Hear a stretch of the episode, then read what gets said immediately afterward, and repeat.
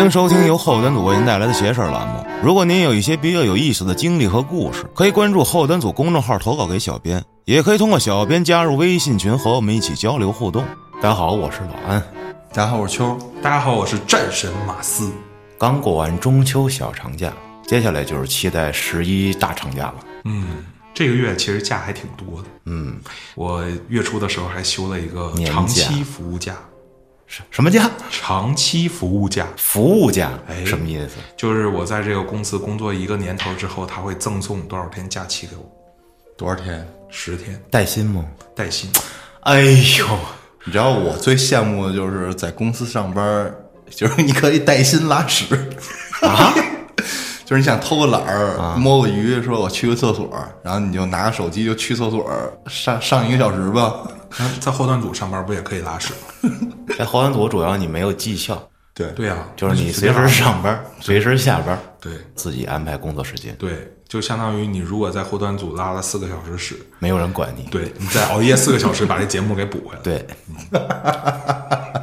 就是你干多少活儿，哎，给你多少钱。所以大家可以看到啊，没有 KPI 的公司才是真正既给了员工自由，也给他们上进的动力。你想多挣，你对就多干，哎，多干活少拉屎，你就能多挣。而不像那些永远都干不完的活儿，你干得完干不完就那点钱，哎，然后还得他妈九九六。没错，那就得带薪拉屎， 所以说，怎么安抚员工的心态呢？鼓励他们多拉屎。不是应该去团建吗？ 马老师竟然没接住，哎呀！来，再来一遍啊，这段不用剪。那么怎么安抚员工们的心态呢？就是组织员工团建的时候一起拉屎， 我操，就是找一个五星级厕所， 叫以天为被，以地为席床啊，哎，然后在上面拉屎。我记得好像是深圳吗？还是哪儿超一线城市有一个那个公园边上有那个厕所，哎，你进去之后你能看到外面的景象，我操！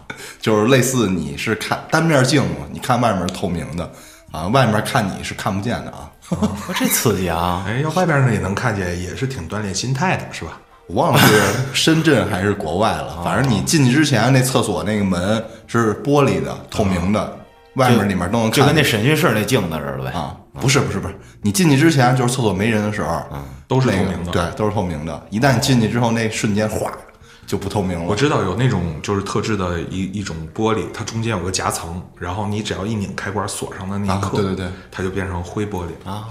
还还挺高级的感觉。可以大家了解一下建材市场啊，有这种玻璃在自己家也可以安一个。而且我听说，在古代时候就已经有这样的玻璃房子了，哦，有点跑题吧？没关系啊，古代的哪有玻璃啊？清朝的时候就已经有玻璃房子了，你知道吗？哦就是这屋子四面墙全都是玻璃的，嗯，啊，你从里面能看见外面，外面看不见里面。清朝就有，哎，这干啥使的？牛逼 啊！就是防止夜夜里有夜行人偷袭你啊。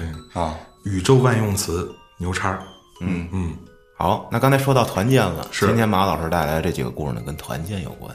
大家如果听下来啊，仍然有一种非常四加一模式的感觉，嗯，因为我的故事永远都有环儿闭环，讲述者叫小马，哎，哎，这个小马呀，可以说跟我关系特别要好。嗯嗯，然后听说我这个来邪事儿，经常做节目，一直跃跃欲试。最近呢，小马就给我们贡献了一个在他上一家公司啊团建中发生的一些小故事。小马曾经任职的一个公司，主要从事一些公关广告类方向的业务。嗯，跟我同行。那在那家公司的时候呢，可以说是非常的兢兢业业、没日没夜的干，KPI 完成了，年终奖却也不知着落。哎，慨叹我们现在经济环境有点低迷呀、内卷，哎，但是呢，公司为了鼓励这些员工能够好好的带薪上班，嗯，哎，完成 KPI，超额给资本家们创造更多的利润，贡献他们的剩余价值。于是呢，决定在前两年某一年的夏天六月份，组织一场全公司范围的团建。嗯，这个团建啊，在他们那个外企叫什么叫 team building，就是团队建设。那想必上过班的朋友们都知道啊，这个团建是用来做什么呢？其实就是在一个非工作场合，把大家拉到一个山清水秀的地方，互动一下呀，训练一下呀，磨练一下意志，培养一下团队的凝聚力。后端组也有团建，哎，基本上每天都有，就是喝酒去， 操唱歌去啊。哎，我们那个邪事儿栏目组是不是也有团建啊？经常叫你们过来金宝街，咱们这边团建一下，是吧？ 就是吃饭吧，说白哎了，，就是先抽空录个节目，哎，就是先进行一下脑力劳动、嘴力劳动啊，然后胃部劳动一下，是吧？所以像咱们这样的公司，永远不会内卷。对，嗯，也没有什么可卷的。 那小马啊，其实在离职之前参加了这次团建，这个团建呢，也是导致他离职的根本原因之一。哦，为什么呢？因为在组织这个团建的时候啊，负责单位呢是这个我们所谓的 HR，就是人力资源部。嗯，人力资源部给大家简单介绍一下啊，可能没上班的小朋友们呢不太了解，这人力资源部是干嘛呢？顾名思义，一切跟人有关系的人事啊，你的薪资啊。你的招聘、录用啊，你的各项福利啊，员工呢大大小小的事儿，这个人力资源部都要负责去组织和管理。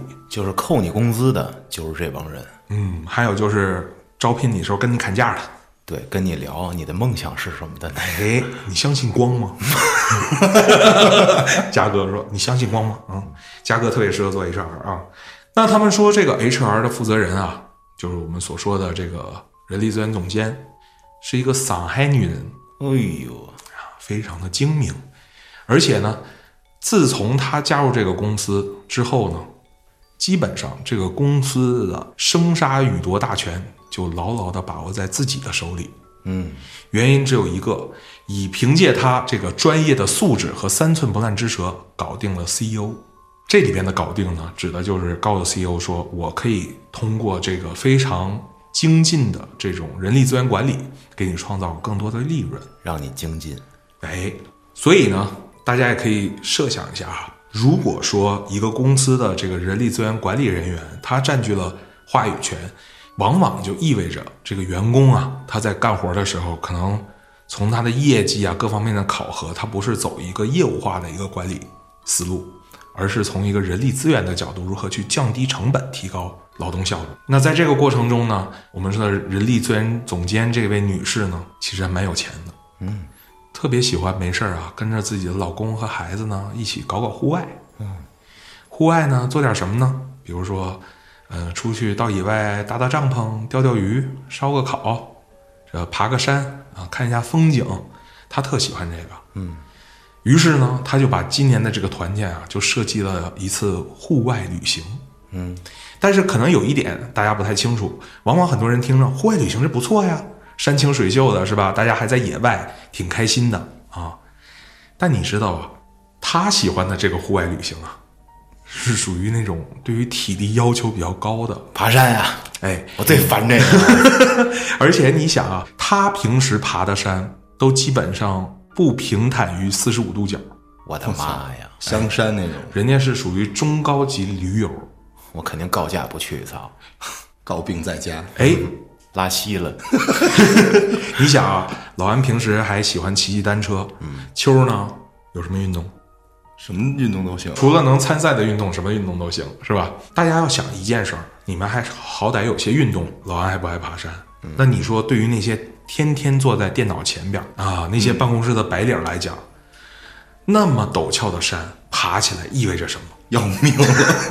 就是要命。因为我觉得没什么意思。啊嗯，玩儿去啊，户外啊，有很多可以玩儿的项目，爬山啊。你说你这一路有什么欣赏的风景吗？都是他妈咋突破的？你只有爬到最高点那种成就感吗？对啊，而且我个人其实出去玩儿比较喜欢涉水，嗯，就有水的地儿，对，玩水嘛，很啊开，心。嗯拍照也好，大家一起 happy 都都很 OK，但是他偏偏喜欢爬山，但是呢，他又不是一言堂，带引号了哎啊，不是一言堂，人家搞了个什么？搞了一个投票，谁敢不投我工资，你就绩效，你就想一想。也不是这样的，哦你那个太沙文主义了啊，咱们那个投票，人家说三条线路，啊，哦每一条线路的山都是陡坡四十五度以上的，就那意思，我让你民主了呀，但三个地方都得是中等驴友才能享用的那种路线，结果让这帮人去投票，那自然大家都不投啊，好多人就弃权。嗯，哎，最后投出的结果居然投出了一条路线，而且是最长的那条路线，疯了！怎么投出来的呀？因为这个公司啊，在中国有四个办公室，跟每一个办公室说都是另外三个办公室最后选择他最多。 你能懂这个点吗？嗯，结果大家真的聚在一起的时候，就开始互相埋怨说：“哎，你们上海、广州还有那个成都，你们怎么都投那那那个票啊？嗯没投啊？全国公司一这起不是你团们建北啊，京投的吗？”然后 对呀、大家一起去团建，结果一见面的时候就穿帮了。我操！闹半天，这个投票就是个扣儿。哦，就已经定好了是这个路线了，没错儿，假民主，哎，有点意思啊，这手腕啊，相当透明了。那得嘞，大家这兴趣都不在这儿啊，到了那儿自然也是怨声载道啊。但是非常兴奋的是谁啊？这个公司的 CEO 和创始人，嗯，哎，两个外国人，两个欧洲人，哇，汉语还都不错啊。据说呀，当他们到了那个城市啊，一个远郊，著名的 H 市的某一个远郊，在那儿吃了午饭之后，我们说那个公司的创始人和 CEO 啊，同时就在这个餐厅前面拿着喇叭就开始鼓动了，说：“同志们，今天啊，我们非常高兴聚集在这里。为什么选择这次户外之旅呢？我们希望通过爬山能够锻炼我们的意志，在爬山过程中一定会很艰苦，大家要相互扶持、相互帮助、相互鼓励。在这个过程中，培养我们团队的凝聚力。相信经过这次团建，我们今年年底可以超额完成任务，大家发红包。哎，然后底下人一听红包，嚓开始鼓掌， 主要是红包啊，自动筛选关键词。没错。那我们说呀、在六月份的时候啊，他们在了南方这样的一个城市啊、可以说大家都会觉得特别的炎热，嗯，但是呢，很多人到了山脚下才发现啊，没有想象中那么炎热。最早的时候，人力资源的那个管事儿人，就负责下边执行组织活动那小朋友，就给大家说啊，平均温度在二十八度到三十七度左右。所以啊，这好多同事啊都没带长袖啊，唯独一些真的就是搞过户外那些资深驴友有经验的，自己带了一件冲锋衣。结果公司百分之七八十的人只带了一件短袖，还都穿着速干衣上山。真正他们到山脚下的时候，那个温度已经降到十七度了，哎呦，而且它那座山啊还很高，常年呢气候不定，经常下雨。也就是他们在山脚下准备上山那一刻，开始乌云就飘过来了，然后连绵的小雨就不断的降了下来。可是事已至此，大家只好硬着头皮往上走，啊，自然也是怨声载道。那么在这个过程中呢，我们的这个讲述故事的朋友小马啊，身材也跟我差不多，嗯，就掉在队伍后边儿， 跟那个几个腿脚不好的老员工啊，还有跟他身材差不多的这些我们说这个多肉伙伴们， 嗯、大家一起携手上山。哎，在这个过程中呢，除了这个导游带他们这个走路线之外，当地啊看来是经常接待这种公司团建，可谓经验非常丰富啊。很多村民已经非常有组织、有纪律的，纷纷到达了山脚下，做一个什么样的工作呢？第一是带路，第二是什么呀？帮你扛包。哎呦，这太好了，嘿嘿，这一点啊，我觉得当时小马给我讲的时候，他也觉得算是比较庆幸的一点，就是说这些扛包的，一般都是叔叔阿姨这种级别的，一看也就四五十岁，哎，就穿着那一双特别简单的胶鞋，平底儿胶鞋，人家一个人那个扁担上面能给你扛十几个包，这一包啊一趟下来是五十块钱，不便宜呢，哎，这老乡身上啊一次能扛十二个包，哇，算一下他能挣多少钱。这可不少挣，六百，六百。而且这老乡能做到什么呢？哎，我就是说啊，这个山路啊，两个小时的路程，但是呢，这老乡基本上一个多小时就能完成。脚力快，哎，那对于这些从办公室出来的白领来讲啊，这趟山路啊，那一天他们计算下来，整整爬了四个半小时，哇，就正常两小时，因为有一点下雨，地还有点滑。中间再歇会儿，哎，这老乡大概有四五个人，那人又挺多的，自然包扛不过来。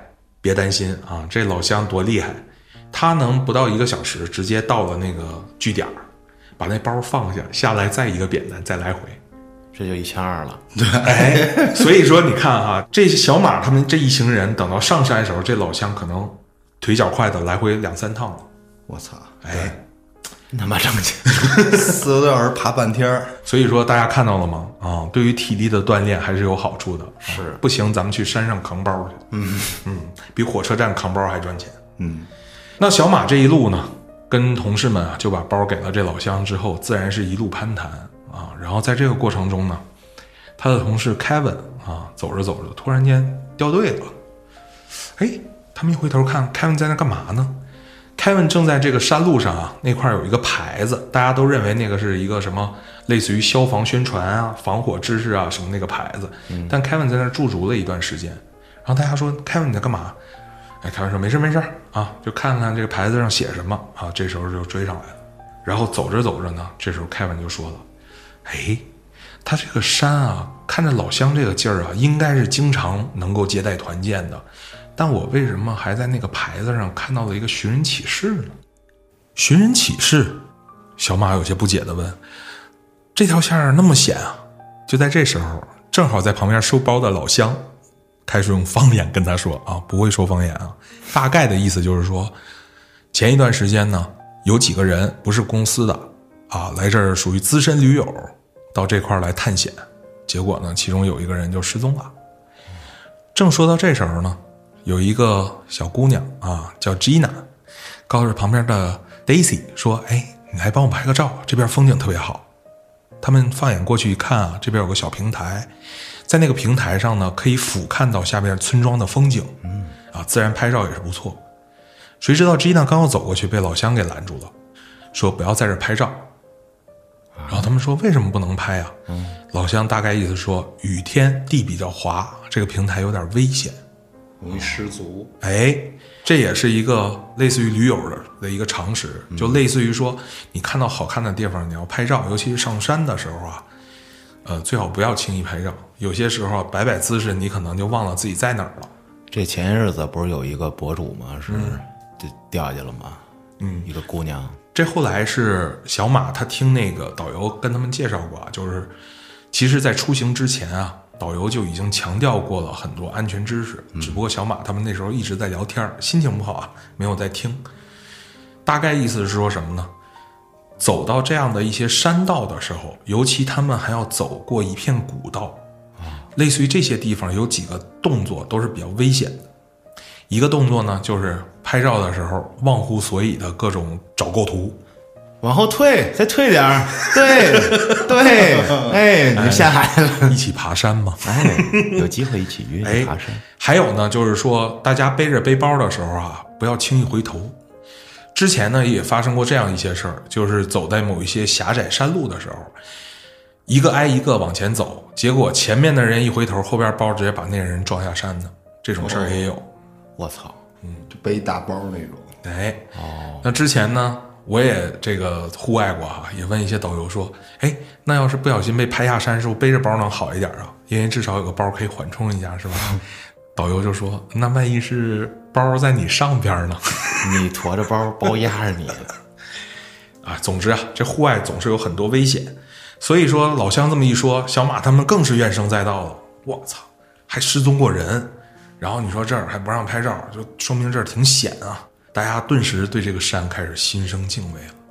本来呢，虽然是下着雨，好歹这天光还是大亮，嗯，但是走着走着，可能还没走到他们的营地的时候呢，这天就忽然黑下来了。哎呀，哎，小风嗖嗖的开始吹起来。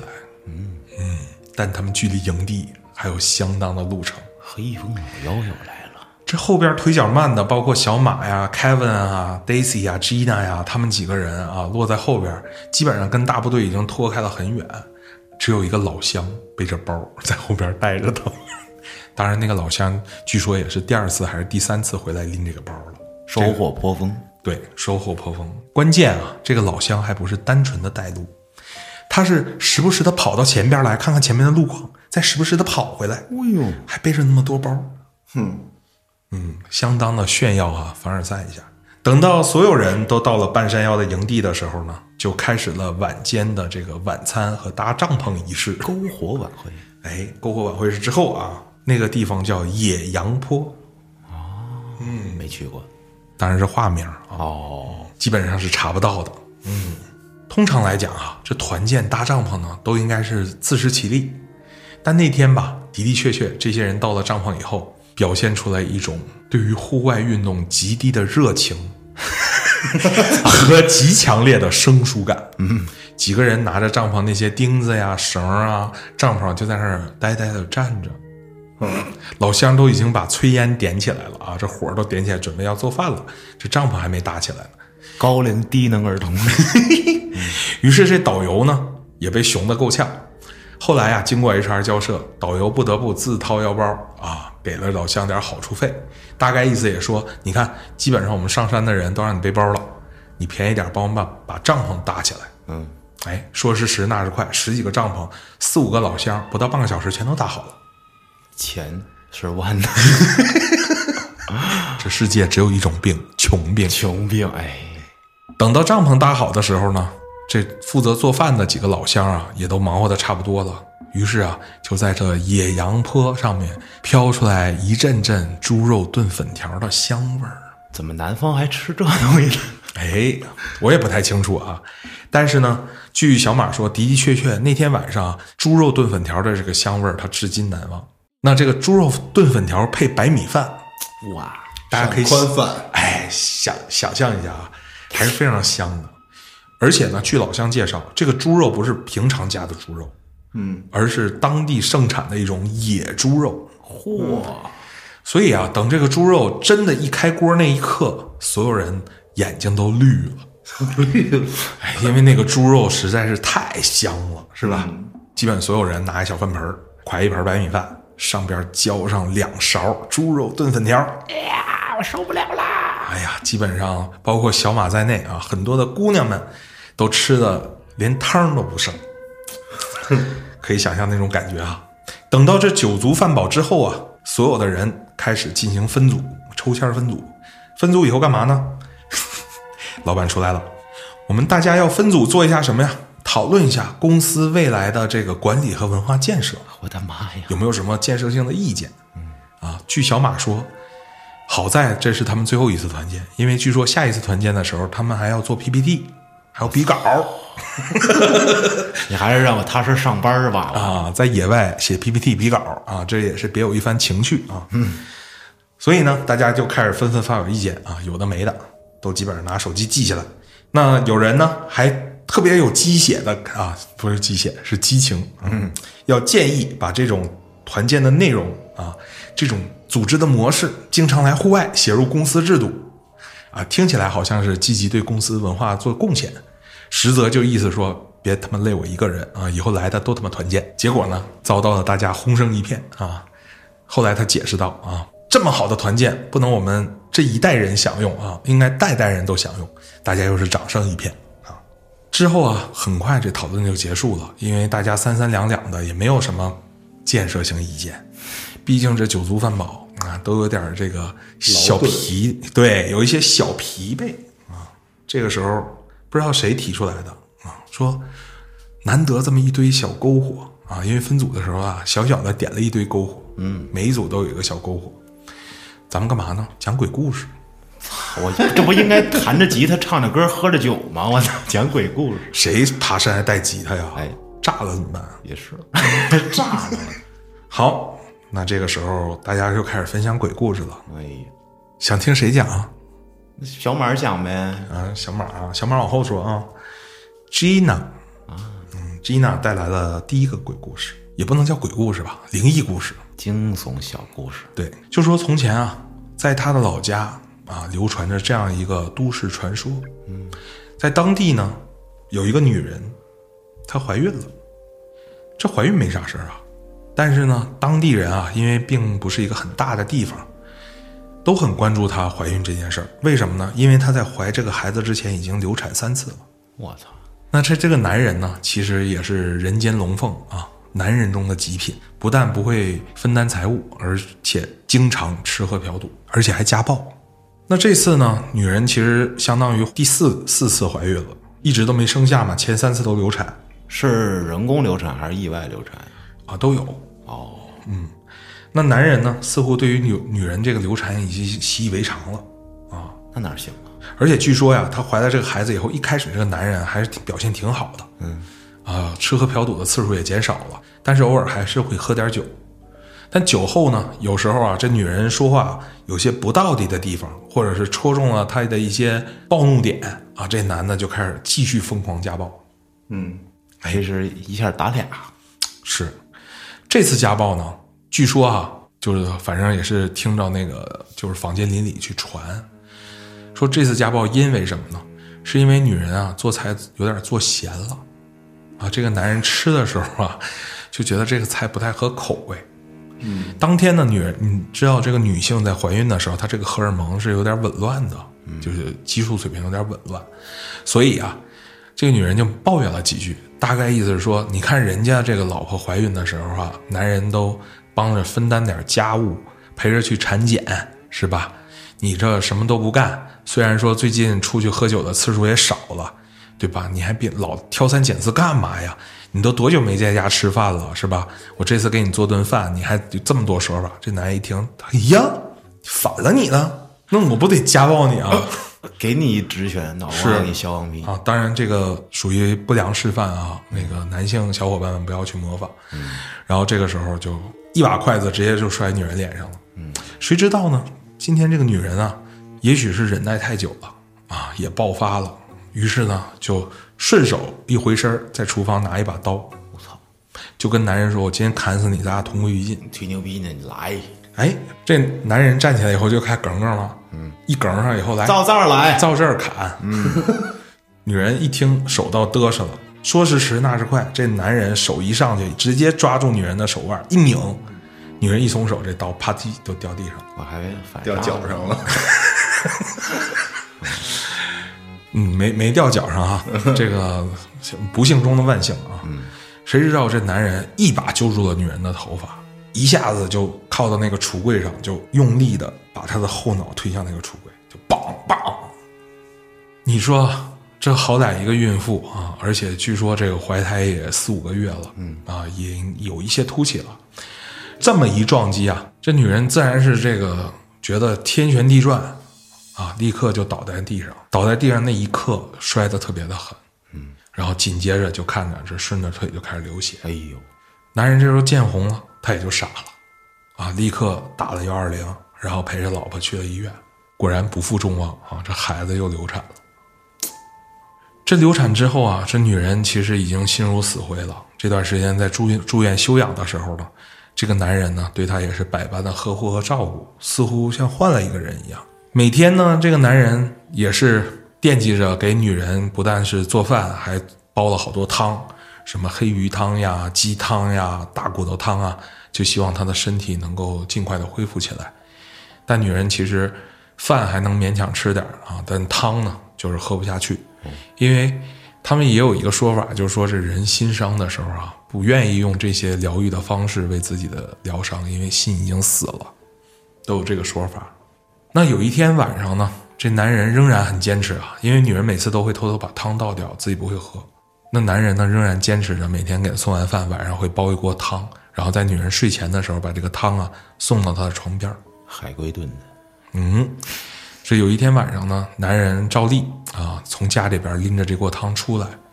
说来也奇怪哈，他出门的时候六点多，这个时候其实太阳还没有完全的落下山。嗯，可走到医院呢，大概也就是二十分钟的路程。可是走了不到十分钟，这天就彻底黑下来了。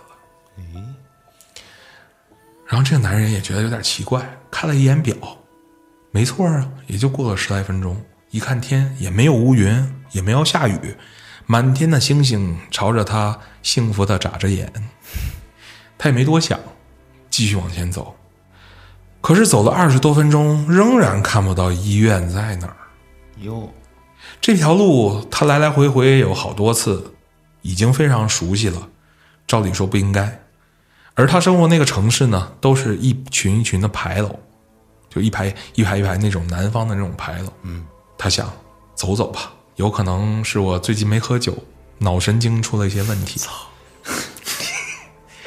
继续往前，走了不到十步，突然听见这路过的小巷子里好像有猫叫的声音，喵喵。继续往前走，不多想。可是刚走走走不到医院，这时候男人就开始心里边有点发慌了。而走到另一个胡同的时候，这次又听到了猫叫，只不过这次不是一只猫在叫，仿佛有几只猫在那儿同时的发出叫声。闹猫了，他这个时候有点儿觉得背脊发凉，那是猫吗？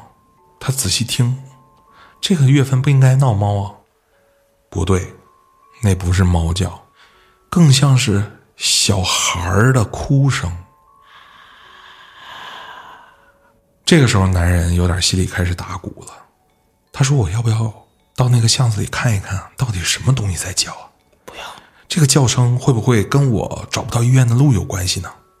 他忽然也想到，民间有一个说法，就是当你打墙的时候，你不要在这条路上径直往前走，因为你感觉你在直行，其实你在转圈。嗯，于是他也是怒从心中起，恶向胆边生，拿起保温桶朝巷子里走去。我还要干嘛呢？给你们喝汤，哎，既然那么多小猫在这个巷子里哭叫，我反倒要看看到底是什么牛鬼蛇神，今天敢在老子面前撒野。嗯嗯，于是就径直向巷子里走过去。这巷子呀，在漆黑的夜里没有灯，越走越漆黑。旁边有一些破筐，还有地上残破的一些垃圾。走了五六步，仍然没有看到任何猫的痕迹。没关系，我要壮着胆继续往前走。走着走着，突然间又开始听到似猫似孩子的哭叫声。哇！但这次哭叫声有点不一样，因为在这个哭叫声里，他隐约听到了另外一个声音：“爸爸。”嗯，本来这巷子里就漆黑的啊，伸手不见五指，突然还听到一个小孩儿喊“爸爸”。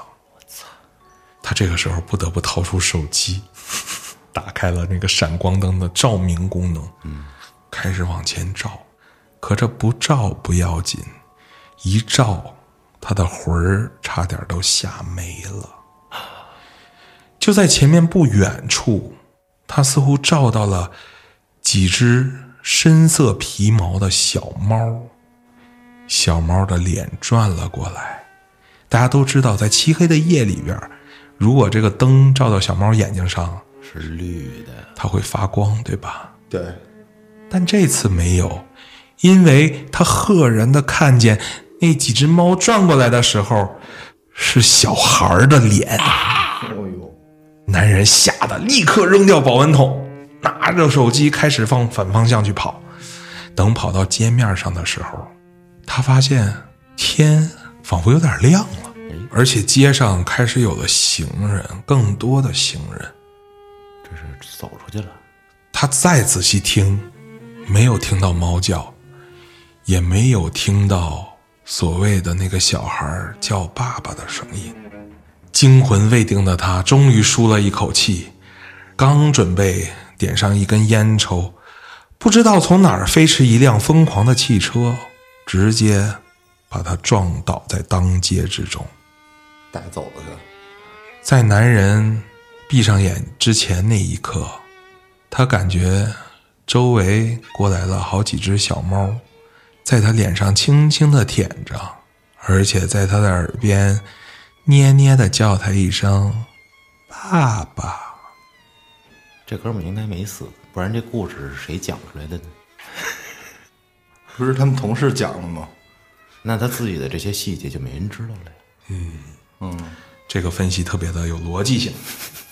听完这第一个故事啊，大家都吓得够呛。嗯，紧接着啊、是我们的 Daisy 啊、小雏菊姐姐戴森，带来的第二个故事《恶魔的新娘》。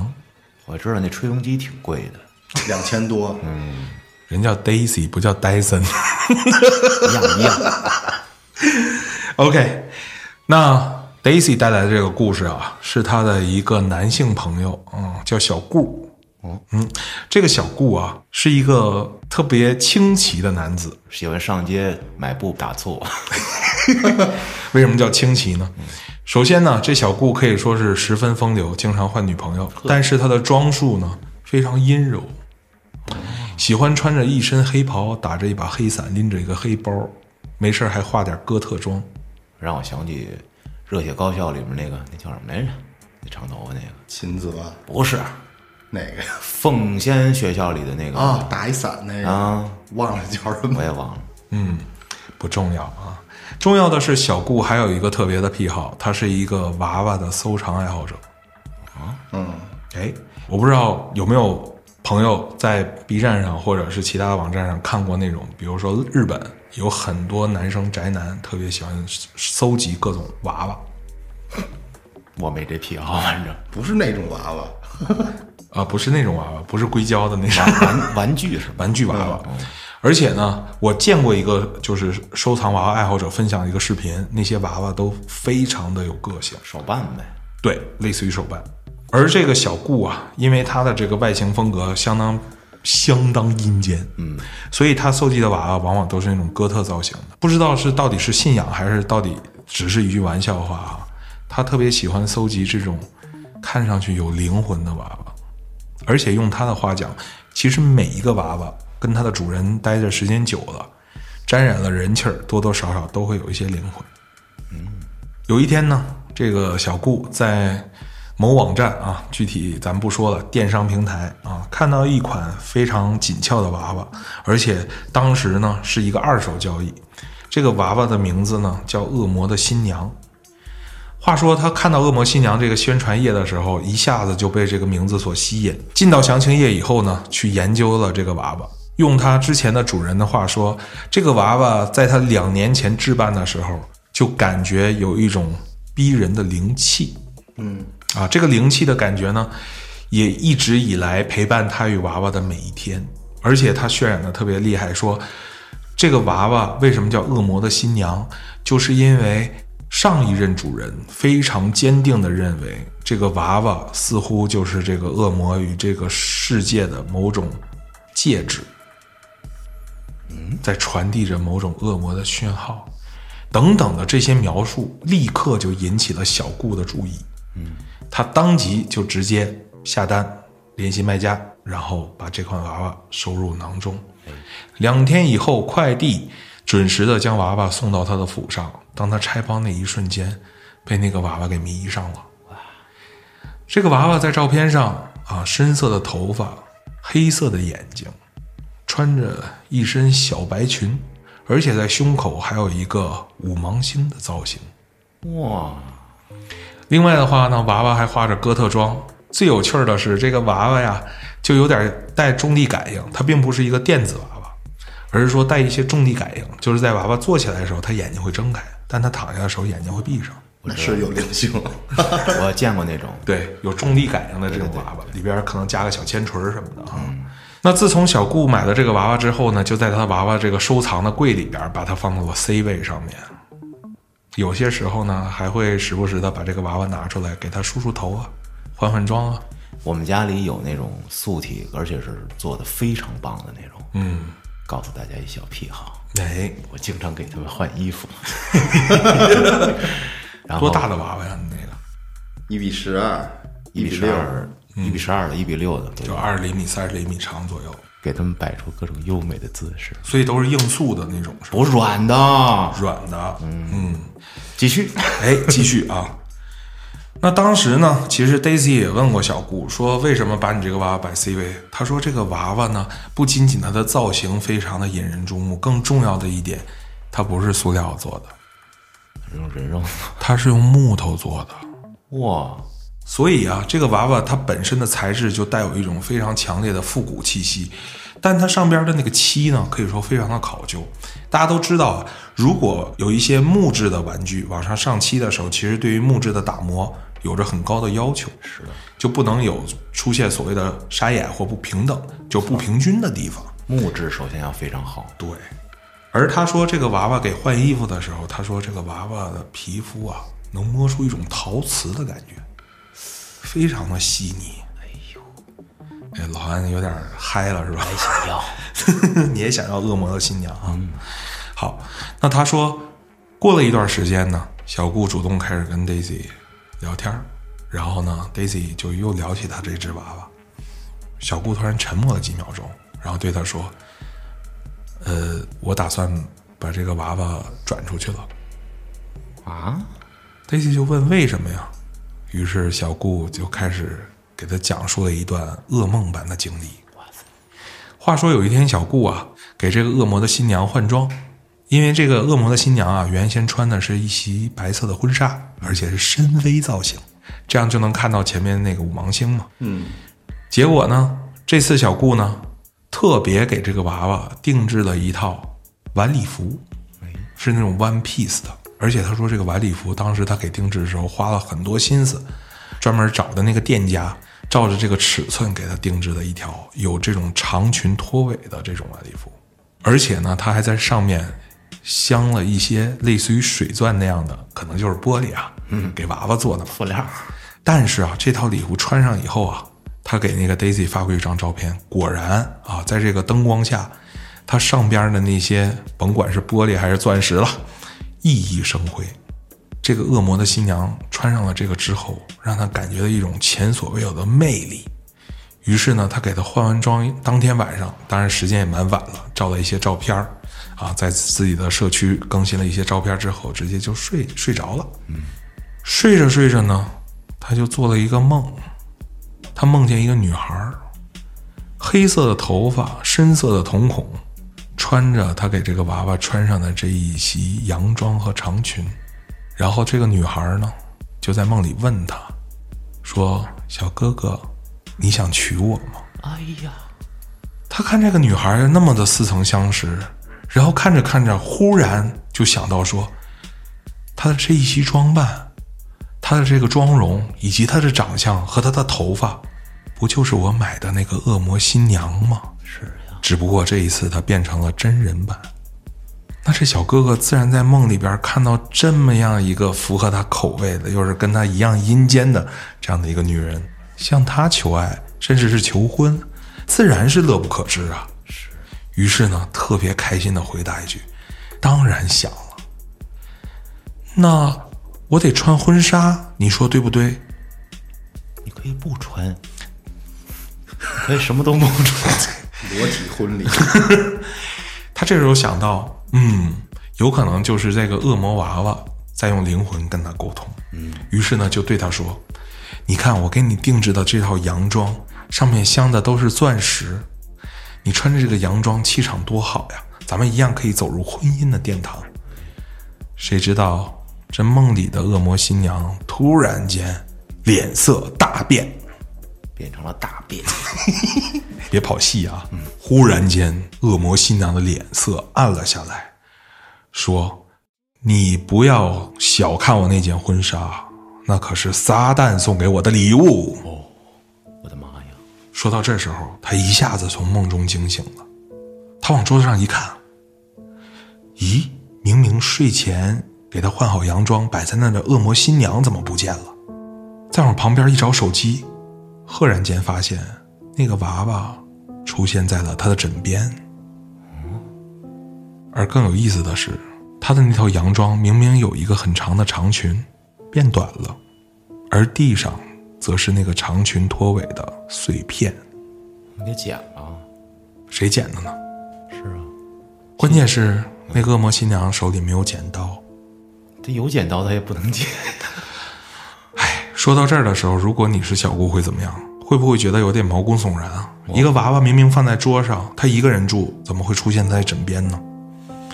于是，她把这个娃娃重新放在柜子里边儿，而且她的柜子有锁，嗯，她把它给锁上了。安娜贝尔了，嗯，当然上面没有什么 “do not touch”。不许摸。嗯于是他接着睡觉。那一个晚上没有发生其他的事情。等到第二天，他又开始做梦，梦里边儿那个恶魔新娘对他说：“小哥哥，你到底想不想娶我呀？”嗯。小顾回忆，他就对他说：“你到底想要怎么样？”那个女人说：“你只要给我穿上婚纱，我就是你的女人了。”小姑说：“我偏不，我就要给你穿上那件洋装啊！你喜欢也好，不喜欢也罢啊，还是个挺固执的人。”嗯。突然间，这个女孩变得面无表情，然后对他说：“那既然您这样无情，也休怪我无礼了。”啊，他从梦中醒来的时候，这次娃娃没有出现在他枕边，他松了一口气。那他这个时候应该做什么呀？是不是起身看一下那个柜子啊？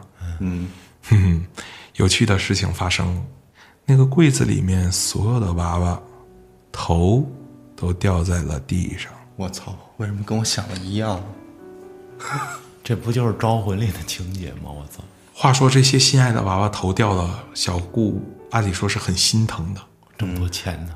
因为他一直以来相信娃娃一定是有灵魂的，他也知道恶魔娃娃的灵魂脾气有点大。嗯，于是呢，他就做了这样一件事，他把婚纱重新给恶魔新娘穿上了。哎，同时呢，还花了一宿的时间，把那些娃娃的头都复位了。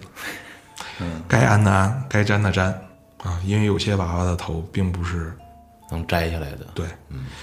Daisy 把故事讲到这儿的时候，大家都开始有点感觉不寒而栗了。嗯，因为很多人啊，用小马的话说，他们都非常忌讳自己家去放这种娃娃，嘛？因为他们这些小伙伴都相信说娃娃一定是有灵魂的，跟人太久了不太好。甚至呢，他们有一些人啊，在所谓的家庭、家居和办公室风水的时候，还相信一件事儿，就是不要出现任何有骨头的玩玩偶。这之前马老师好像说过，对，嗯。话说这个小顾也真的是脾气够硬的，嗯，即便到了这一步，他仍然不会把这个娃娃给出手。直到有一天，他又一次梦见了这个恶魔新娘。这次他穿着婚纱说：“小哥哥，既然你把婚纱给我穿上了，那我们就可以名正言顺的在一起了。我带你去一个好玩的地方玩儿吧。”走啊呀！他也没多想，走就走，谁怕谁呀、嗯，是吧？于是就跟着恶魔新娘一直往前走，然后就看着那个天逐渐变暗，然后进入了一个漆黑一片的世界。他自然从梦中吓醒了，可自从那天起，他开始不停的流鼻血、掉头发，面容憔悴。没有食欲，晚上会失眠。虽然不再会梦见那个恶魔娃娃，但他的身体在一天一天的衰弱。而更可怕的是，他一开始并没有联系到是那个恶魔新娘在作祟，或者是捣鬼。只不过在那之后的几天，他赫然发现，那个恶魔新娘本来是一个惨白色脸和皮肤的娃娃，开始有了一丝红润的迹象。容光焕发了，吸你阳气，伤着肾了，真是。可是他梦里边并没有做过一些颠鸾倒凤、谢不知良谢天的地事儿为何物之事呀，嗯所以他就觉得挺亏得慌的。所以到那一刻，他就觉得这个娃娃的的确确对他产生了很多消极的影响。该卖了。平衡之下啊，他也不敢再这个自己再逞强了啊，有可能逞强下去对于健康甚至安全都有威胁。是头发要秃了，于是他在网上开始转卖这只娃娃。可说来也奇怪，他挂在网上一段时间，并没有人对这个娃娃有任何兴趣。他甚至还联系了之前的卖家，但是那个卖家的手机已经变成了空号。嗯。而更有意思的事儿就是，他有一天下班回到家的时候，发现恶魔新娘已经不见了。这就是 Daisy 给我们带来的第二个故事《恶魔的新娘他他妈去哪儿了呢？可能因为小顾不是撒旦，》。然后呢，他只有两个。哎呦你妈！我冷只有两个啥呀？哎呦，行，你这车速这个突然车速加速，突然加速啊，这个可以。嗯，大家听完《恶魔的新娘》的故事，都感觉不寒而栗。恶魔新娘到底去了哪儿，也成为大家的一个心结。说到这儿的时候呢，该小马了。他给大家分享一个故事，主人公叫阿笑，生肖的肖。哎，话说这个阿笑啊，结识了一个新的女朋友，家里还挺有钱，住大别野。嗯，某 P 市某 C 区 G 幢别墅。哦，这一天呢，他打算正式的啊去这个岳父岳母家提亲，于是啊就在女朋友的带领下，拿着各种各样的礼品啊，西装革履的登门造访。在开门的一瞬间啊，这个女方的父母啊特别热情的啊来迎接阿笑，管家阿姨呢还从他手里接过了礼物。哎，有管家，家里有钱啊。照理说是不是也应该养一条拉布拉多狗啊？可以养十条。嗯，但是并没有，没有宠物。嗯，好，这个时候呢，岳父岳母特别给他欢迎进屋，让那个管家阿姨给端茶倒水。嘿，阿尔弗雷德，阿尔福德，阿尔弗雷德啊，他这个岳父啊，穿着这个休闲装啊，岳母呢特别优雅，穿一身旗袍，身材也是非常的姣好啊，不知道是不是后妈啊。话说这个阿笑啊，平时特别喜欢吃日料，显然这个女朋友呢也是精心准备，跟这个父母尿日酿，日料啊，日料我普通话这么不标准吗？ 有点太连了， 吃来料再来一遍啊！话说这个阿笑啊，特别喜欢吃日本料理，嗯生鱼片、刺身什么的，是吧？嗯，寿司什么的，味增汤什么的，再来个定时啊，嗯，最后收个边儿，挺好的。他父母啊，特别准备了这个刺身，这人家准备这有钱人家准备这刺身啊，还真就不是说超市里一盒一盒的那 种， 现切，嘿，你就看管家阿姨从他们家那个库房大冰柜里边儿不是得从水缸里咔薅一条之后，把肉片下来，两边肉片下来之后，再把这鱼骨跟着鱼再放回那水缸里，鱼还游呢。然后你一边看着那鱼骨在那儿游，一边吃它那肉。哎呀，你这是在哪儿看的料理啊？这日本就是这种吃法这，为太了厨师为了展现自己这个刀工啊，精湛快是吧？对，一是快，二是精湛，加上这个食材的新鲜，就这么干。这个太屌了。人说这日本这个国家真的连料理都到了这么内卷的程度啊！变态，嗯，他们家没有海缸啊，所以拿不出来这样的鱼，嗯，只能拿一条冰鲜的大三文鱼。那也哎很牛逼了，女孩说啊，这是她爸特别差人啊送过来的助理大三文鱼一条。然后呢，他老爸特别逗啊，在这个进厨房之前还换上了那种日本厨师的衣服，太君的衣服 不是太监， 太监的衣服，都搜 厨师的衣服啊，一小白袍，戴一两米高的厨师 帽， 还系上了啊，头上还系个白毛巾，嗯，是吧？特有样儿。说今儿我爸亲自给你下厨片这生鱼片去。嗯，话说他家这生鱼片啊，不知道他女朋友开玩笑还是怎么着的，这么介绍的：说我爸上一次款待人来家里吃这生鱼片，因为他爸他爸平时就喜欢收藏刀的习惯。我操，把这个生鱼片片下来以后啊，放到一个冰雕的笼上面。嗯嗯，哎呀，这时候阿笑这个兴致就被吸引起来了，真的，我我操，我受不了了，妈的，我最爱吃三文鱼了，是吧？等三文鱼运过去的时候，他爸已经进厨房了。紧接着啊，就眼看着管家又从那库房里边拿了一条冰鲜的什么呀，蓝鳍金枪。这么牛逼，嗯，我操，你要是一条蓝鳍金龙鱼卖上千万上亿，他没拿，没没拿一整条啊，这回太大了，拿不拿不动啊。但是能看出来啊，一个部位的蓝鳍金枪，有钱，就听着啊，这厨房里就开始喊谁谁谁，啊，喊他女儿的名字，过来帮个忙，得嘞。然后他女朋友特别跟他说，我们家呀、这有个习惯啊，但凡我爸是动手做菜，这头七盘菜都要客人独自享用，嗯，甭管你是谁，你未来女婿也一样，嗯，咱都是统一待遇，是吧？一听这有钱人家讲究还挺多，他爸在日料店干过，哎， 哎，我们这儿楼下开一日料店，是吧？人均消费两千一百八。再见吧，不错，哎，好多日料店像这种高端的啊，嗯，就有点像这个棋盘菜这个感觉啊，就是它没有菜单儿，嗯，去了以后呢，你进去了，师傅心今天什么心情就给你做什么料理。对那叫 omakase，我妈卡塞，呃，我去吃那个寿司也是，嗯，你可以点，也可以说让那个师傅做就是他们那儿管那个厨师叫大将，麻酱的酱，对对对对，叫大酱啊，omakase 就是他那个呃大酱自己今天的这个主厨推荐，嗯，我吃一三百块钱的德川就已经很满足了。过了一会儿，啊，管家阿姨就出来了，请阿笑坐在这个餐桌上，摆好这个该摆的碟儿、料啊，什么都给他上来了，就是说稍后请您来享用。都走了。都走，ありがとうございます。大家乐， 哎，这时候开始上菜了。话说这第一盘三文鱼端出来的时候啊，当然没有冰雕的龙啊，但是呢，端出来的并不是管家阿姨，却是一个妙龄女子。哎，阿笑从来没有见过这个女子。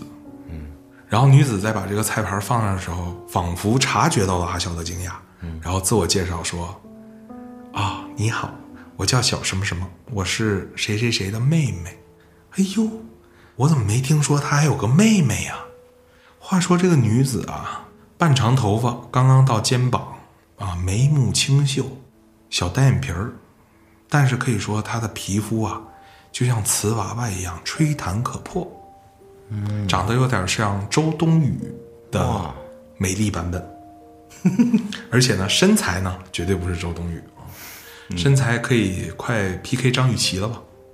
当然比她瘦一点，凹凸有致。话说呀，这个小姑娘啊穿的也是特别的有特色，没穿，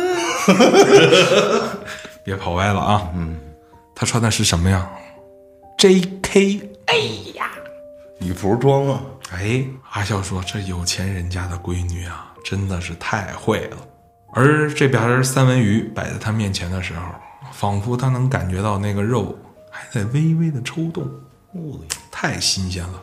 于是他夹在一块儿啊，放入口中，哇，不用嚼啊，入口即化呀！真的是啊，他只是蘸了一点酱油，因为他有点受不了那个芥辣的味道。不专业。但是那小妹妹就在旁边说：“姐夫，你怎么不往那边挤点辣根儿啊？”拉根儿，不是应该是山葵吗？搓的那个有点出戏了啊哈。辣根儿，我操，去东北了，辣根儿，那再来一遍啊，姐夫，怎么不往里加一点山葵酱呢？嗯嗯，然后不总说，阿笑说，我就喜欢这口儿，新鲜。然后再切点薄的姜片儿，然后加进去，哇，你看，他就听吃的，人家阿笑说了，我就好这口儿新鲜。小妹妹捂嘴一乐，说：“那您接着新鲜啊，再给您上下一道菜。”蓝旗金枪如约而至，哇，仍然是 J.K. 小美女，两个脸颊泛着桃红啊，配合着那蓝旗金枪，可以说是秀色可餐。没吃过蓝旗金枪，不知道啥味儿。哎，话说这蓝鳍金枪啊，口感呢跟这个三文鱼相比更加的绵密，而且味道也更加的鲜美。如果说三文鱼身上呢还有略略的一点鱼味儿，在蓝鳍金枪这里，仿佛就是人间珍馐，入口就像是琼脂一样的感觉。人民币的味道，嗯，那这一道一道菜上来，还有白金枪，甚至还有生牛肉刺身。嗯，那个我吃过，和牛刺身，哎，还有一种鱼的胰脏。嗯，嗯，说不上来的那些刺身，一共七盘菜，给阿笑吃的是，怎么讲？那个成语叫什么？顺口乐溜不 思蜀，顺嘴呃流哈，吃的头昏脑胀啊！直到他忘记吃了一个什么刺身，突然感觉里边有一块硬硬的东西，他以为是生牛肉刺身里边出现了骨头，可真的吐出来的时候，一开始他没有分辨出那是什么，可仔细一看，让阿笑彻底的掉入了李世界，那不是别的，正是一片美甲。话说，这一桌子美味珍馐，吃出一片美甲，的确有点大煞风景。可阿笑那一刻越来越觉得不对劲儿，因为他看那片美甲有点熟悉，是他女朋友的美甲。我操，怎么会掉到饭里呢？他想，哎呦，会不会是我女朋友不小心切到了手？这个时候你再不出现，万一是一场个测试，可怎么办、于是他迅速地跑到了厨房，在推开厨房的那个推拉门那一瞬间，这个李世界完成了他的任务，因为在他进厨房那一刻，他看到的不是他的岳父、岳母、女友，或者是他的妹妹，而是满厨房的血腥和三具人的尸体，他的岳父岳母的头颅已经在了地上，而他们身上已经没有肉了，只剩下残破的骨头。啊满地的血和内脏。那一刻，阿笑再忍不住了，哇的一下吐了出来。他已经出离了恐惧，他甚至可以瞬间往生，但是他没有，因为当他回过神的时候，他发现他又回到了餐桌上。他的女友开心地端着第一盘三文鱼刺身，开始给他上菜了。可此时的阿笑已经满头大汗，面色铁青，而且胃里一阵翻江倒海。他恐惧的说不出话，只是瞪大了双眼望着他的女友，说：“这发发发发生了什么？”女友也是一头雾水啊，怎么了，亲爱的？你怎么这么惊恐啊？我刚才，我刚才看到了尸体。尸体？你在瞎说什么呀？就是你，你那个妹妹上了一些肉，好像都是你们的肉。他女友更是一头雾水。这个时候，听到了阿笑有点歇斯底里的说话声，他的岳父岳母也出现了，赶紧过来看看到底发生了什么事儿。阿笑说：“叔叔阿姨，你们是不是还有一个女儿，一个小女儿？”说到这儿，阿笑女友的母亲突然脸沉了下来，说：“啊、我们的确有一个小女儿，但是在她年少的时候，已经夭折了。”这时候，阿笑感觉就更加的恐惧了。女友一家三口人都非常不解地望向他，而就在这时，他忽然感觉肩膀上慢慢的有一只手耷拉下来，然后耳边传来了一个妙龄女子的声音：“小哥哥，不，姐夫，你是在叫我吗？”阿笑突然间再次醒了过来，他在沙发上睡着了。刚刚喝了女友家的茶，有些疲惫。他女友还在旁边玩手机，说：“哦，你总算是醒了。”而阿笑立刻找了一个借口，说：“今天这顿饭我不能在这儿吃了，我临时想起来还有点急事儿，我先走了。”迅速的离开了那幢别墅。这就是第三个故事。我还以为结果是最后又经历了什么，然后又醒过来，发现依然躺在自己家的床上，什么都没有改变。做梦找一富 婆，对，做梦找一富婆开心。嗯，黄粱一梦。下一个故事来自叫哈里的朋友 Boat Harry Potter。一样，哎，很英腔哦。 Let's welcome Harry Potter telling his story。话说这个哈里啊，其实是隔壁汽车组的一个同事，跟老马属于平行的一个平级的一个人啊。他经常要出差，搞一些活动嘛。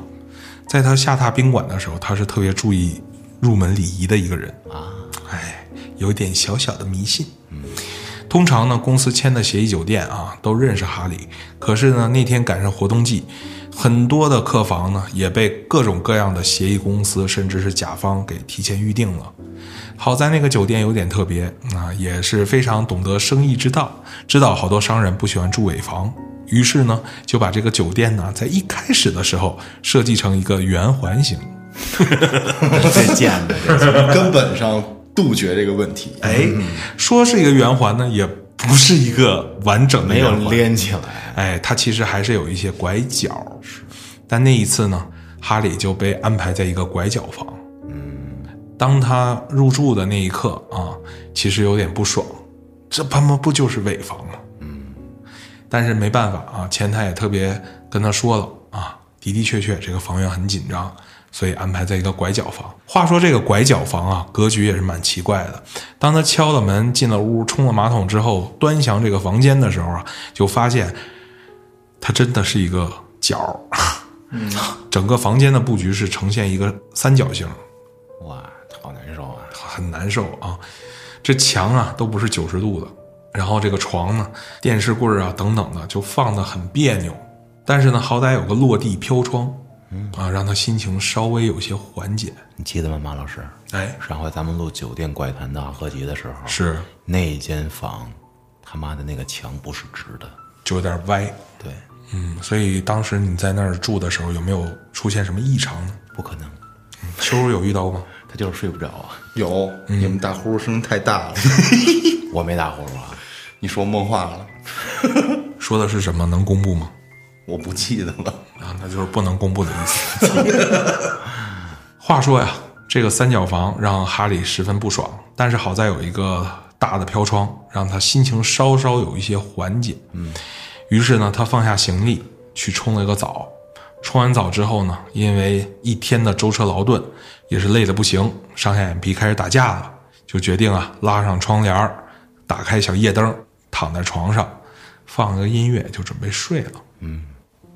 刚刚躺下不久，正要进入梦乡之时，哈利开始听见有人咚咚咚的敲门。真讨厌。这么晚，我也没叫客房服务啊，难道是包小姐？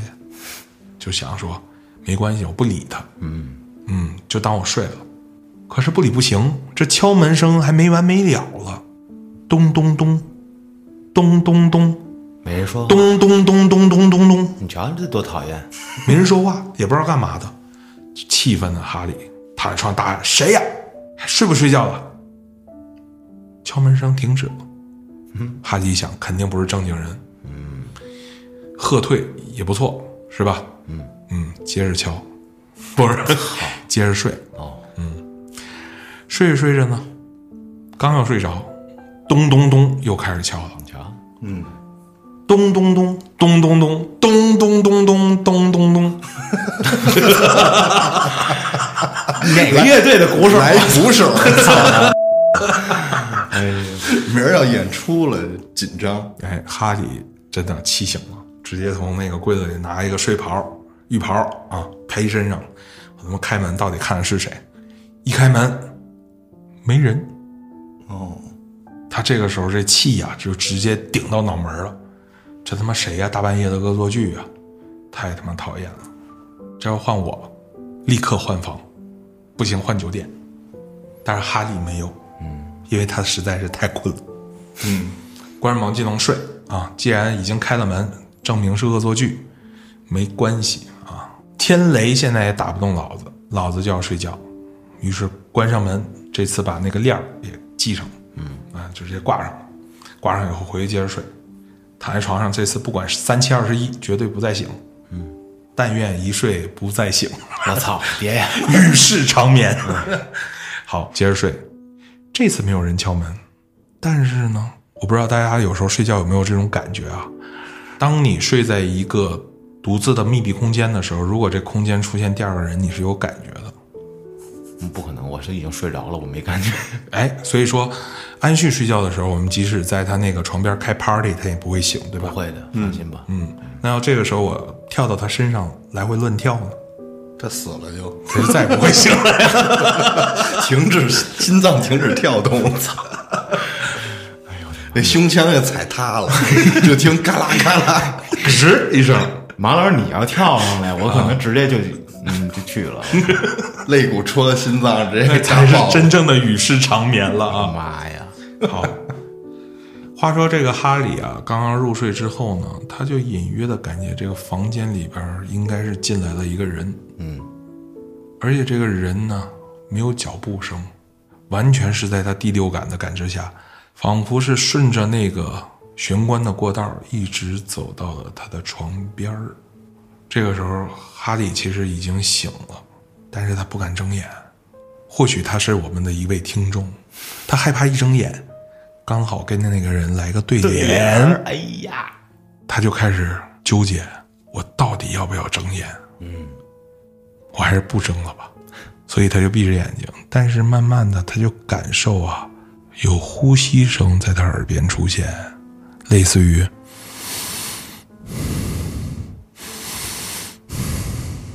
挺费氧气的。他瞬间把眼睛睁开了，但是好在他什么都没看见，还是接着睡吧。等他闭上眼睛，又感觉那个呼吸声在他耳边响起，真讨厌。是不是很讨厌？那哥我就骂人了。你呼吸我空气了，出去。别跳戏。嗯。然后紧接着，他又把眼睛睁开了，仍然没有人。这个时候，他再想闭眼睛，就不不敢闭了，嗯，因为他害怕那个呼吸声让他与世长眠。嗯，他做了一个决定，他打算把灯都开开，嗯，亮着灯睡，睁着眼睡，睁眼啊张飞睡不着啊、等他把灯全都开开了，其实心中的恐惧呢稍微小了一些，是，但是整个房间的氛围已经不像他刚住进来的时候，因为那一刻他很困，他就想入睡，但经过那个敲门声的一个骚扰，以及那个时有时无的呼吸声，让他觉得整个房间的氛围非常的诡异。他把灯打开的原因也是因为他不想在黑暗之中让那些恐惧莫名的去扩散。嗯，他把灯开开了以后，稍微平复了一下心情，睡意全无。但是呢，刷了会儿手机，看了会儿电子书，看着看着就困了，决定继续入睡。说来也怪，他放下手机那一刻，他这个睡意很快的就把他带入了梦乡。嗯，而在梦里，他看到自己站在那个酒店的水池旁边，然后呢，顺势从那盒子里边拿出了刮胡刀，要给自己刮胡子。我不知道他是不是潜意识里边已经意识到这是一个梦，只不过他正在要刮的时候，忽然感觉后面有一个似有似无的，像是一个凝结了空气的，有一个暗影，慢慢的接近他的身后。拿着刀片的那个手不听使唤，开始用手下意识的把那个一次性刮胡刀里的刀片儿直接摘了出来。这个手开始不受控制的向自己的脖子的方向移动，他似乎预感到接下来要发生不好的事情，于是他猛地一喊，立刻从这个梦中醒来。他拿刮脸盘刀片嘎我拦着，今天这个戏跳的有点多啊。嗯，此时此刻，哈利身上已经是大汗淋漓了，但是第二天还要一早起来，他真的感觉自己已经快被折磨疯了。他甚至有点怀念啊，刚才那个敲门声，似乎再有一个人敲门的时候，他要冲过去把那个人拉进来，跟自己作伴儿。最终还是战不过疲惫，他昏昏的睡了过去。等到第二天早上闹钟响的时候，哈迪起来啊，有一点黑眼圈了啊，身上也是莫名的感觉非常的无力和疲惫。嗯，但是他想，也许就是因为自己疲劳吧，再加上住了一个这样充满了压抑氛围和心理暗示的房间，三角房，哎，让他自己心里边有了一些不好的一些想法，他也没多想，起身呢就准备去这个浴室里边冲个澡，冲完澡出来啊，在刷牙的时候，忽然发现呢，他的那个手盆上赫然的放着一个一次性刮胡刀，而旁边有一个拆卸下来的刀片儿之前没有，之前没有，因为头一天晚上洗澡的时候，他明确的知道他拿了什么。那可能不是梦。反正哈利觉得这一切都实在太邪门了，而且这三天的出差啊，接下来还有两天呢，天天这么闹，即便不出什么危险，他也受不了。收拾好行李，直接搬到退房，又找了一个酒店，再次入住进去。之前发生的那些事儿，就再也没有发生过了。这就是哈利出差的一段奇遇。那人想要他拦 着，疯狂的暗示，做药材。反正你要那玩意儿也没啥用。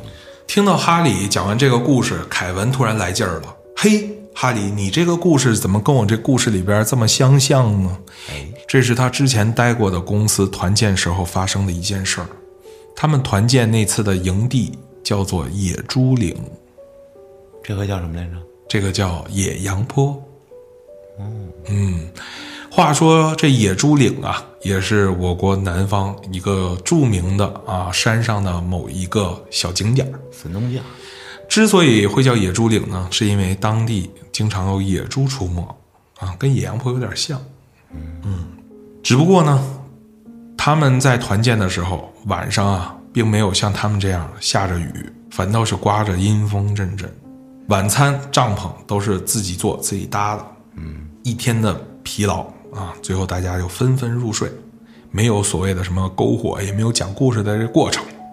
当天晚上发生了这么一件事儿，有一个女孩儿晚上睡觉的时候听到了帐篷外边儿总感觉像有人在走来走去这个声音。一开始这个女孩并没当回事儿，以为是谁起夜上厕所。尤其啊，在这野猪岭上边呢，因为是啊在半山腰，并没有所谓的路灯或者是电灯，夜晚可以说是一片漆黑。再加上这个阴风阵阵啊，外边还是有点小冷的。那这个女孩呢，并没有多想，嗯，她首先睡觉又很轻啊，觉得可能有人在起夜。可是啊，这一夜以来啊，不止那一个人起夜啊，仿佛好像全公司的人都在起夜啊，不停的耳边就有人在走来走去这个声音。嗯，那一开始呢，这女孩就觉得有点烦，怎么这么多人都起夜啊？是肾不好吗？啊，到后来呢，又有点儿不对劲儿，因为那个脚步声越来越近，而且呀、他能够听到有人在外边儿，仿佛啊用那个手指在划他的帐篷，真讨厌！就是划那种底气凉布那种撕溜撕溜撕溜那种声音。我突然想起指甲挠黑板的声音了。说到这儿啊，这女孩就想骂街了。是啊，没事，你划我帐篷干嘛呀？划帐篷就划帐篷吧。过了一会儿呢，她又开始听见有人啊刨她帐篷下边那个土地的声音。操！这女孩就气坏了。嗯，那遇上色狼了，是同一个公司哈，你还半夜想这个到女生帐篷里面搞嘛呀？是吧？这女孩一气之下说：“谁呀、哎呀，话说她这一喊啊，那声音反倒是停止了，而且也再也没有人去划她帐篷，更没有人走来走去的声音。慢慢的，这女孩啊也就睡下了。第二天早上的时候，就好多同事就开始问她，说你头一天怎么了？怎么晚上听你在那喊啊？他说别提了，不知道哪个缺德的啊，晚上要上厕所，上完厕所到我这儿来挠我帐篷，还刨我地，刨地，这也太夸张了吧？他说刨哪块地了？就我睡的帐篷旁边，不信你们去看看，咱们一块儿去看看去吧。话说这女孩啊，带着这几个人啊，包括里边那个凯文一起去看，果然啊，那个帐篷边儿上啊地上明显是被刨过，很明显那不是人的手印儿。嘿，说这个女同事啊，真的是倾国倾城啊，来了这个野猪岭啊，得到了这个当地这个二师兄的赏识，对大半夜的啊，带你冒回着他的高老庄。冒着寒风啊，跑你的帐篷啊，要迎娶你。结果这女同事就被开玩笑，有点不乐意了。结果啊，说完这话啊，当然，或许他们那天晚上啊，也吃了野猪肉炖粉条吧。啊，等到第二天他们登顶之后，再次回到这营地的时候，晚上的的确确吃的是猪肉啊，而且话说也是野猪肉啊，这是当地特色。哎呀，这个猪肉的香味儿啊，凯文说完全不亚于今天咱们吃的这个味道啊。当然，是不是猪肉炖粉条，他有点记不住了，有可能是猪肉炖白菜、猪肉炖嘎达白或者猪肉炖土豆，但这些都不重要啊。重要的是，等他吃完这碗饭，晚上这女孩儿就做了个梦，梦见什么了呢？梦见一个野猪来到营地，趁着大家睡觉的时候，把所有人都给吃了。好家伙，据说这个野猪吃完了之后啊，还往外吐出好多人的骨头，这些细节都被这女孩给梦见了。这还不是最可怕的，等到第二天这女孩早上醒来的时候，她就变成了人肉闹钟，叫醒了全营地的人。因为她赫然的发现，就在她的睡袋旁边那个地上，出现了几颗牙齿。而那不是猪的牙齿，而是人的牙齿。我 操！这就是凯文讲的一个故事：野猪岭上的牙齿。等于说猪也吃的是人肉炖粉条， 最高规格的待遇。你这个想象力啊，至少可以帮助很多小伙伴走出恐惧。等凯文讲完这个故事的时候呢，忽然发现身后啊，他们有一个领队啊，一个导游出现在他们身边，催促大家赶快睡觉吧，只有你们这堆儿还在讲故事。或许是大家听了太入迷，抬头一看，发现哎，周围的小组都已经散了，大家已经纷纷回帐篷，开始准备睡觉了。这个时候呢，小马就遇见一件特别不爽的事儿，什么事儿啊？公司啊，给每个同事都配了睡袋，这个睡袋啊，应该是均码的，但这小马呢，身材壮硕了一点啊，他这个睡袋啊，刚好够他自己身子钻进去，两个手都得放在外边儿。而他们在这个野羊坡上啊，晚上的时候呢，雨又开始下了，而且越下越大。他看了一下随身带的那个温度计啊，已经到了八摄氏度。大家可以知道啊，在南方虽然说平时很炎热，但在山上，尤其到了八摄氏度还下着雨，其实这个天气已经非常的寒冷了。然后这个小马这俩手，他又没带长袖啊，然后就手一直在外边儿在那儿冻着，保鲜了属于是保鲜了是吧？谁知道他冻着冻着呀，他就睡着了， 因为太冷了。麻了，哎，第二天一早醒来的时候啊，当然这一夜都相安无事啊，除了听到这个风声、雨声以及他那个雨水在帐篷下流淌的声音，因为他那个帐篷底下带一个分隔布嘛，嗯，然后那个地又不平，你可以听到潺潺的流水声，啊，听着这个纯天然的声音，就像冥想音乐一样，小马很快就睡过去了。等到第二天早上起来的时候，所有人都聚在小马这帐帐篷边上，开始指责他，说：“差不多得了啊，这葫芦给我打的， 连葫芦带磨牙。” 说：“原本啊，我们组都比你们散的早啊，这夜里边都比你们先睡了。谁知道这小马一声呼噜声，让整个营地的人都没睡好觉。”真讨厌。嗯比那雨声都大。 对，而且呢，据他隔壁帐篷那个艾比说，他说：“你说你打呼噜磨牙也就罢了吧，而且你等你不打呼噜的时候，我还能听见你那个呼吸声，嗯，就那种 这个声音，真烦。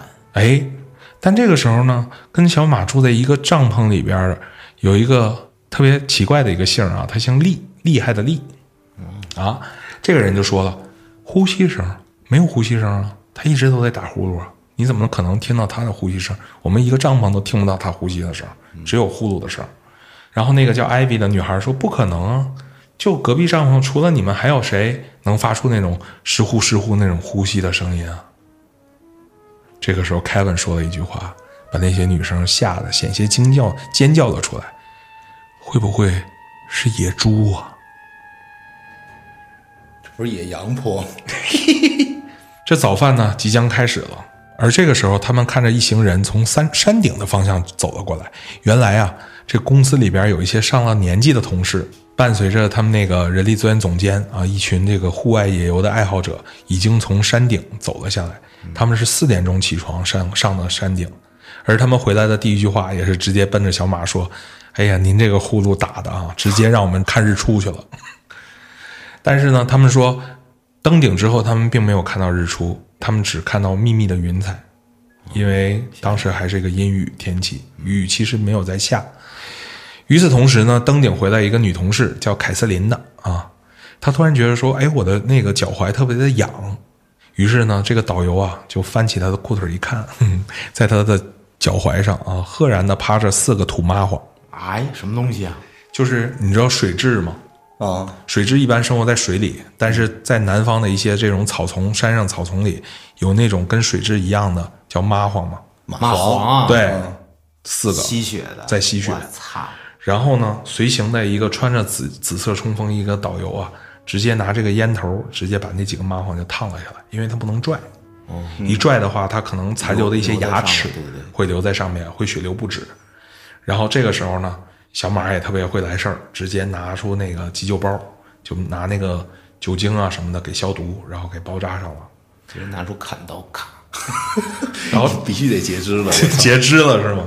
这个时候，另外一个领队呢就招呼大家说，务必要把这个裤子的这个裤腿儿扎要紧嗯塞到这个袜子里，这样的话避免这种你过这个草坑的时候啊，这个土麻黄会直接粘在上面。嗯，没有登顶那些同事听说上面也看不到日出，也看不到山下的风景，于是就决定啊，因为他们在这个营地的计划只有一天的时间，他们要从这个营地继续出发，沿着这个山路走一段古道，到达另一个城市。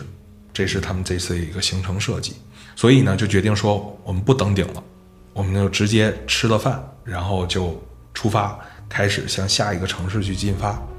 吃了早饭之后啊，当地的这个老乡配合这个领队，把这些帐篷啊，所有打包的东西都装好了之后，然后开始陆续出发啊。果不其然啊，这个小马依然是掉队的那么几个人，只不过这一次呢，他之所以掉队呢，并不是因为自己没有休息好，只是因为单纯的生气啊，气那个睡袋为什么那么紧，勒他一宿，然后胳膊在外边冻了一宿。嗯，同时他其实也有点小尴尬，因为他晚上一直在打呼噜，他怕同事在路上一直取笑他这件事儿。慢慢的，他就走到了队尾，只有一个穿着紫衣服的一个导游，戴着眼镜儿，一个男的跟着他一起走。走着走着呢，他们就觉得说：“哎呀，小马说这光一个导游跟着我也不太合适，是吧？这个掉队太多了，到时候到下一个营地的时候是不是会被取笑啊？”嗯，于是就问这个导游说：“咱这儿有没有一个近道？嗯，啊，能够超过去？”谁说这导游啊，还真是个中高级驴友啊，直接跟他说：“有，我带你走一个道儿。”于是呢，就避开了他们前行的那条路，然后呢，往左拐，走到了另一条路。他说，从这条路的话，超过去差不多能按他的一个时间估算，能赶上那个大部队的一个中段。嗯，行，这不错啊，那咱们就往前走吧。走着走着呢，那导游就说：“你在前面走，我在后边看着你。”嗯，啊，这样的话，就是万一出了什么状况，大家有个照应。你出了事儿，我转头就跑。好，走着走着呢，就遇到了一个类似于一个小山涧的地方，哦嗯，不宽，只有一米。其实呢，它正常来讲，这一米的一个小山涧其实可以跨过去，但是因为山石陡峭，而且那个路有一些湿滑，上边呢还搭了一根木头。于是呢，小马就小心翼翼地想顺着这个小小的独木桥走过去。走着走着啊，头两步走的还好，第三步或许是踩到了上面的青苔，突然间就要往下滑，他用力的一蹬，蹬到了前面的这个路上。那人用力往前蹬的时候都有个惯性吧？是。他继续往前走的时候，突然脚下其实平衡就已经没有了。然后呢，顺着下面都是那种土道，他以为那个土能够撑起来他，谁知道他一脚踩下去，那个土啊，就有点像那种坟包上的土一样的松软，然后他整个人就开始往下滑，他就顺着这个山体就要滑下山去了。说时迟，那时快啊！他在脚蹬空的那一刹那间，忽然发现那个松动的土里边好像有一个老树根，他就一下子用手扒住了那个树根，然后就开始向那个导游求救：“啊，导游，快点儿救我一下，我滑下去了！”可是他抬起头，根本就看不到导游的身影。那导游肯定是老安，嗯，瞬间逃跑。他就大声喊：“救命啊！救命啊！我要滑下去了！”可是他周围都没有人，而且他那是一条近道。嗯，他就感觉自己就要支撑不下去的时候，突然间他就眼看着从左前方，因为他是从右边这么过来的，从左前方跑过一老乡。这老乡又不是别人，恰恰就是昨天帮他们去挑担子的那个当地的一个老乡。他说：“老乡，快救救我！”哎，老乡穿着还是穿着那个简易简易版的胶鞋啊，直接踩在那儿，手给他一伸，他一抓，那老乡劲儿特别大，一下子就把他给拉上来了。话说这五十多岁的老头儿哈，看着干干瘦瘦的，手劲儿还特别大。拉上来以后呢，用他有点听不懂的带着方言口音的普通话就跟他说，大概意思就是说，哎，你看他们那个当时就让我回来看看有没有掉队的，果然就掉你这么一个人。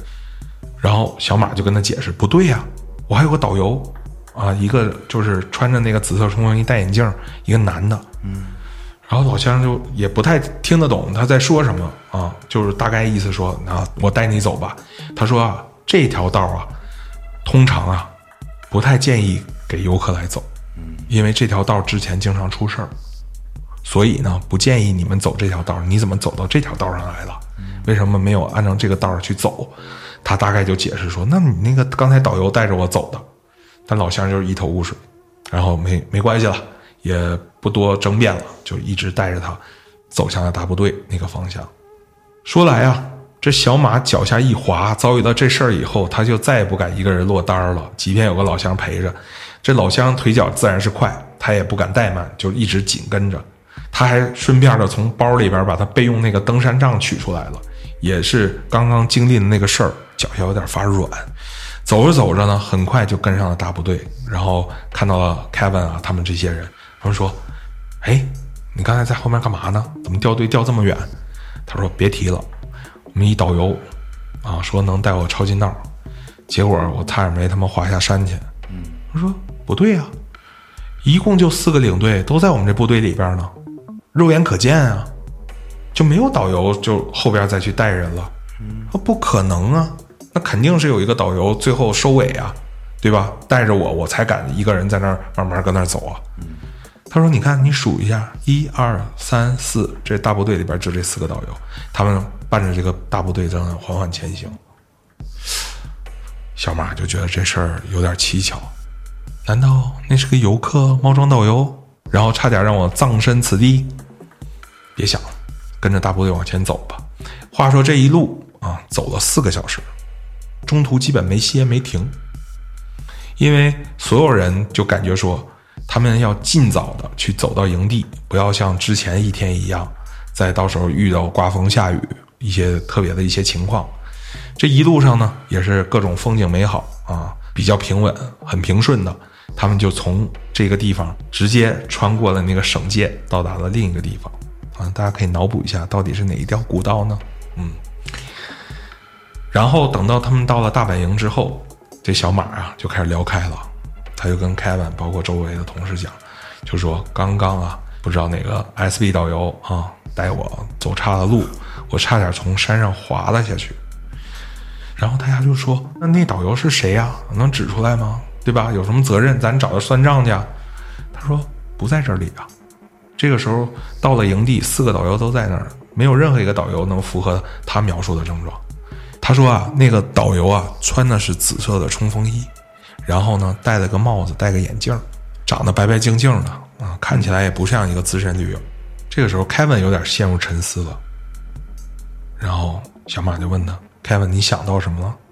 凯文说：“你说的紫色冲锋衣是不是后边戴个帽子？然后他那个帽子是不是荧光黄色的？”他说：“哎，凯文，你也见过那个导游是吗？”